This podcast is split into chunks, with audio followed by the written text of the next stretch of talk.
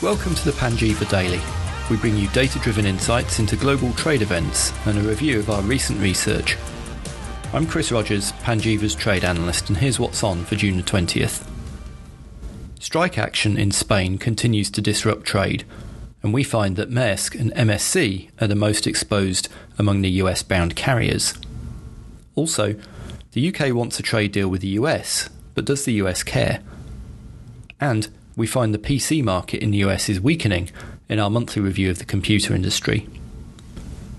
Before we get started, I wanted to give you a heads up that this will be the last week for the podcast in its current format. If you want to keep getting the information required, you'll be able to get it through the Panjiva Daily. Just drop me a line via chris at panjiva.com to let me know. Let's get started now with logistics.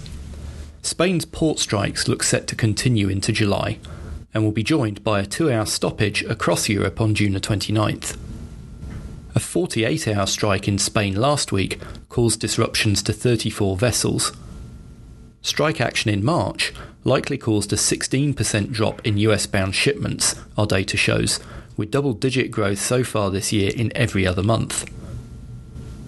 On US bound routes, the most exposed carriers over the past year are Maersk's sailings out of Algeciras, which were 23% of all Spain to US volumes, and MSC's sailings from Valencia, which were 21%.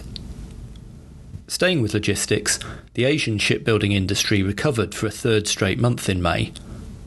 Our analysis of data from China, Japan, and South Korea shows a near one fifth rise on a year earlier. That took the 12 month trailing total to above $70 billion for the first time since August, so it looks like a recovery is underway.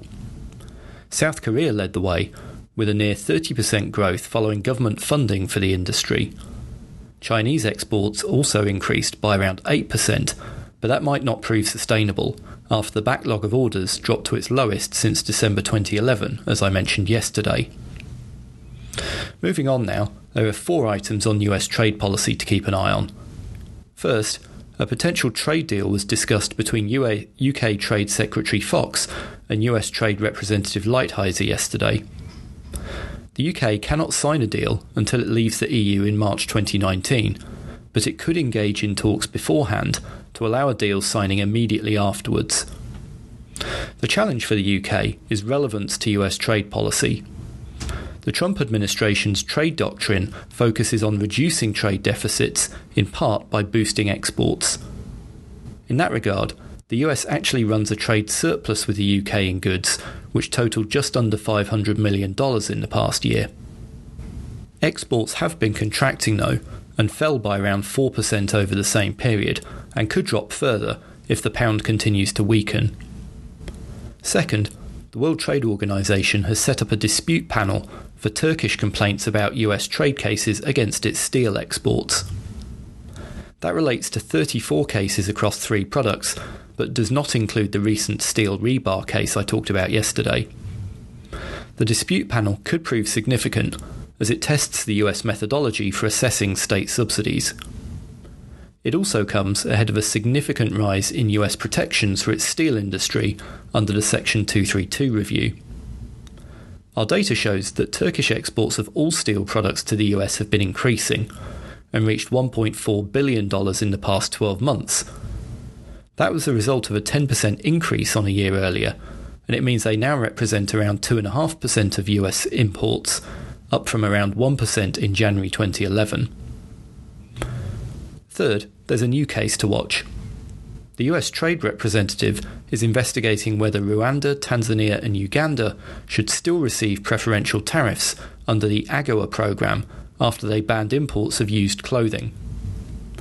Industry Association SMART asserts the US industry has suffered, to quote, significant economic hardship from the ban. That's difficult to believe, our data shows that US used clothing and textile exports fell 7% on a year earlier in April, which was one year after the ban was implemented. However, shipments to the EAC countries, which are those three plus Kenya, only represented 4% of total exports in the first place and fell by a half. More importantly, there was a two fifths drop in shipments to Mexico, which was nearly 20% of the total, and that's arguably more relevant. The fourth area is on a recurring issue.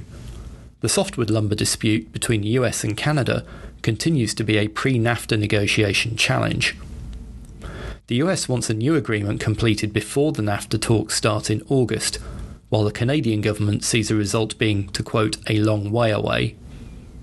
This is a big issue for Canada, as forestry represents 8% of all exports in the past quarter.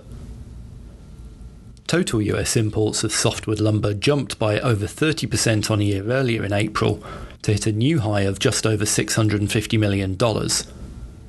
That may reflect Canadian exporters, including Interfor and West Fraser, seeking to beat new tariffs.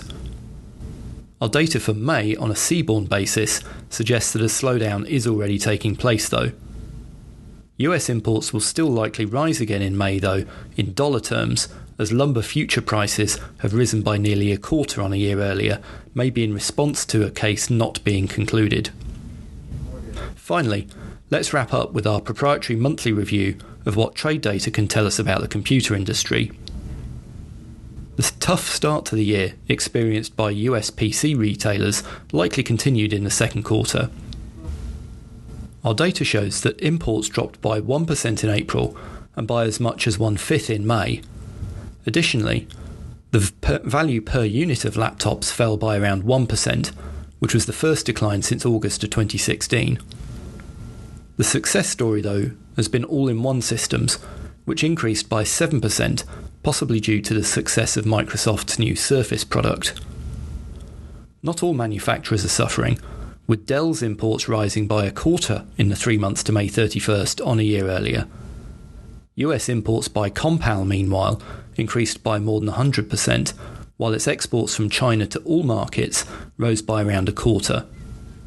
That was just ahead of competitor Inventec, which increased its Chinese exports by a quarter and beat the national total of a 5% drop in exports by all Chinese manufacturers of computers.